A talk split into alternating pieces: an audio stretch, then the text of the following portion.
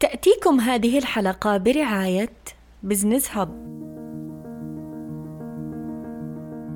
صفتان يحبهما الله ورسوله الحلم والأنا إلى كل من امتهن التمريض أنتم من يجسد معنى الأنا أنا أنوار أقدم بودكاست أنا لإثراء المحتوى العربي التمريضي.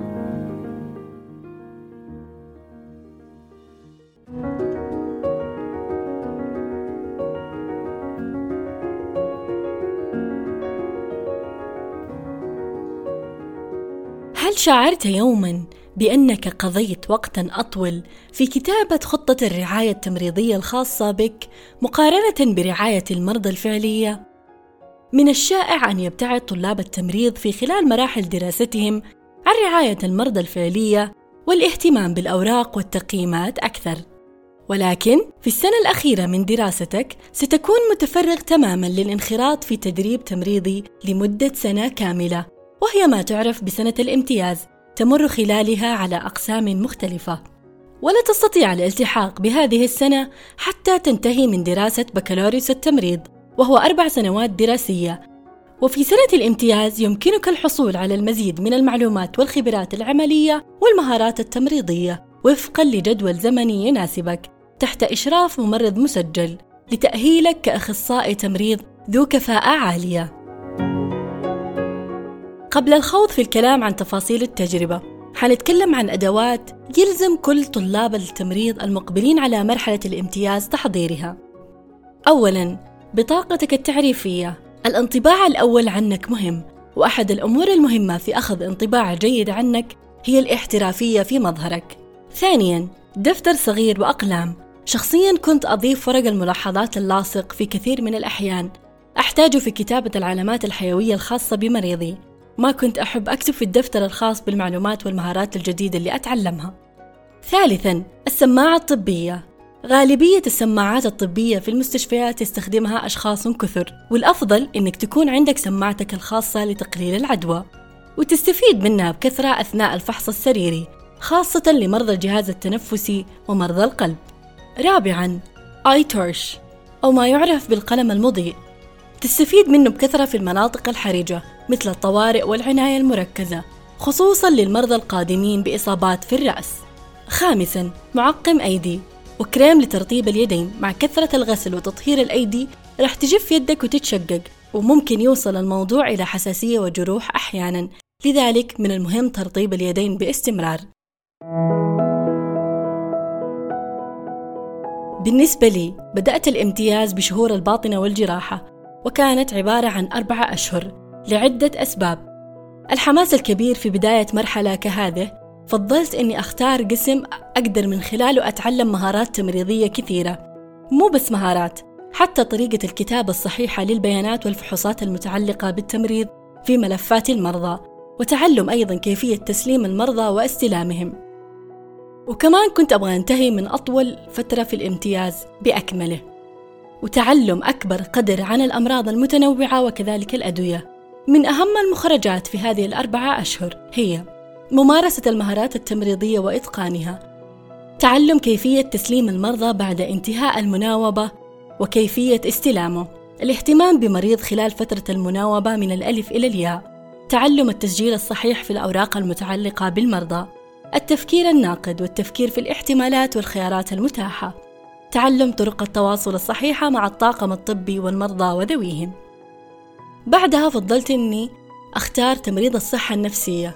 اخترت هذا التخصص آه، مجملا لأنه كانت في هذيك الفترة احتجت أني أذاكر لاختبار هيئة التخصصات الصحية وفضلت أني أطلع على أكبر قدر ممكن من الأقسام المختلفة آه، حتى يكون عندي اطلاع ومعلومات كافية أستفيد منها في خلال اختباري.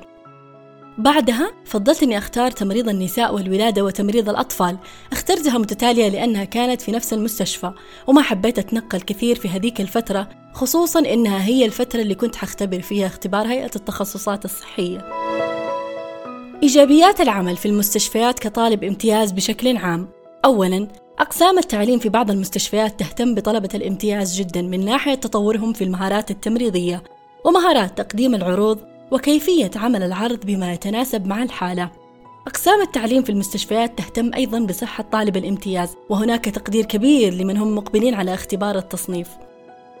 ولكن هناك مستشفيات لا تخلو من السلبيات مثل بعض المستشفيات لا تهيئ للتعليم بشكل مناسب فيها ومحدودية التطبيق مجملا. سياسات المستشفى تختلف من من منطقة إلى أخرى ولكن أغلب المستشفيات لا تسمح للمتدربين بالقيام بكل المهارات التمريضية. نصائح عامة لفترة امتياز لطيفة ومفيدة بإذن الله. في يومك الأول من كل قسم أعطي انطباع جيد عنك. تذكر أنك هنا في هذا المكان لغرض التعلم والاستفادة. التعريف بنفسك مهم لدى الطاقم التمريضي وكذلك هو حق من حقوق المرضى. تعلم طرق التواصل الصحيحة مع الطاقم الطبي والمرضى وذويهم. حاول قدر المستطاع عدم الدخول في نقاشات لا جدوى منها. الاحترام لكل الطاقم الطبي مطلوب. عند عدم معرفتك بمهارة معينة أو حالة غير مفهومة اسأل ولا تخجل ولكن اختار الأوقات المناسبة والشخص المناسب.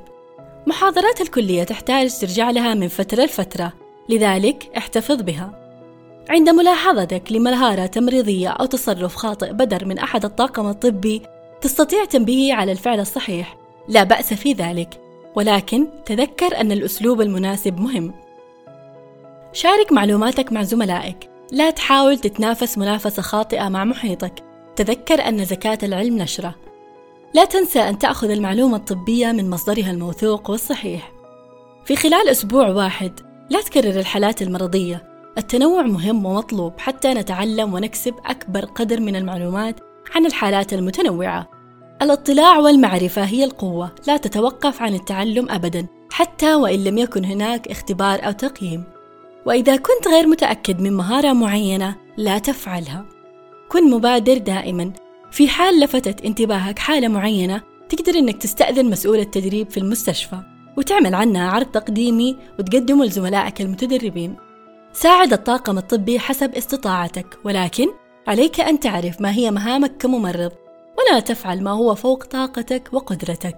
بمعنى آخر لا تسمح لأحد أنه يستغلك. في حال تعرضك لمشكلة لا قدر الله أثناء فترة التدريب مع أحد أفراد الطاقم الطبي توجه لمسؤول التدريب في المستشفى واشرح له اللي صار ولا تخطئ التصرف. لا تتحطم من بعض التعليقات اللي ممكن إنها تجي عليك وعلى مظهرك. استمر في اللي تشوفه صح وحسب اللي تعلمته في الكلية. دائما خلي معاك المسؤول عنك في القسم عند أي شيء تسويه. يعني المفروض في بداية كل يوم يحدد لك ممرض مسؤول عنك في القسم. كن دائما نشبة حتى تتعلم. حدد وشارك الأهداف والتوقعات. من البداية حدد الأشياء اللي أنت تبغى تسويها وتحصل عليها من خلال تدريبك في هذا القسم. على سبيل المثال أنت تبغى تحسن مهاراتك في تركيب الكانيولا مثلا. فأنت من البداية تشارك هذا الهدف مع الممرض المسؤول عنك وتقول له إنك أنت تبغى تتطور في الحقن الوريدي. احتفظ بالملاحظات لإعادة النظر فيها. خلال فترة الامتياز حتصير تجارب كثيرة ومثيرة. فأنت دون, دون دائما الملاحظات عن أنواع المرضى اللي تهتم فيهم. قل نعم للفرص من جميع الأنواع. التدريب في, في, في بيئة المستشفيات ممكن أنه يخلق لك فرص تعليمية جديدة وكثيرة خصوصا في المستشفيات اللي أنت ترغب فيها في العمل فيها بعد فترة الامتياز. لا تخاف من طرح الأسئلة أو مشاركة الاحتياجات. بصفتك متدرب ما حد يتوقع منك إنك تعرف كل شيء. لذلك كن صريح. المهارات اللي ما تعرفها تكلم عنها ببساطة إنك ما تعرفها. والمهارات اللي أنت كويس فيها برضو قول إنك كويس فيها.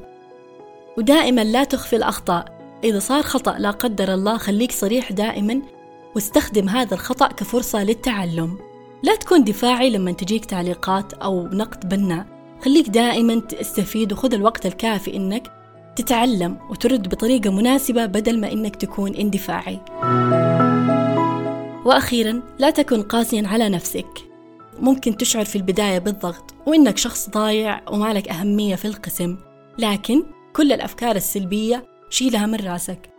خذ كل يوم فرصة للتعلم والتطوير واكتساب خبرات لمستقبلك.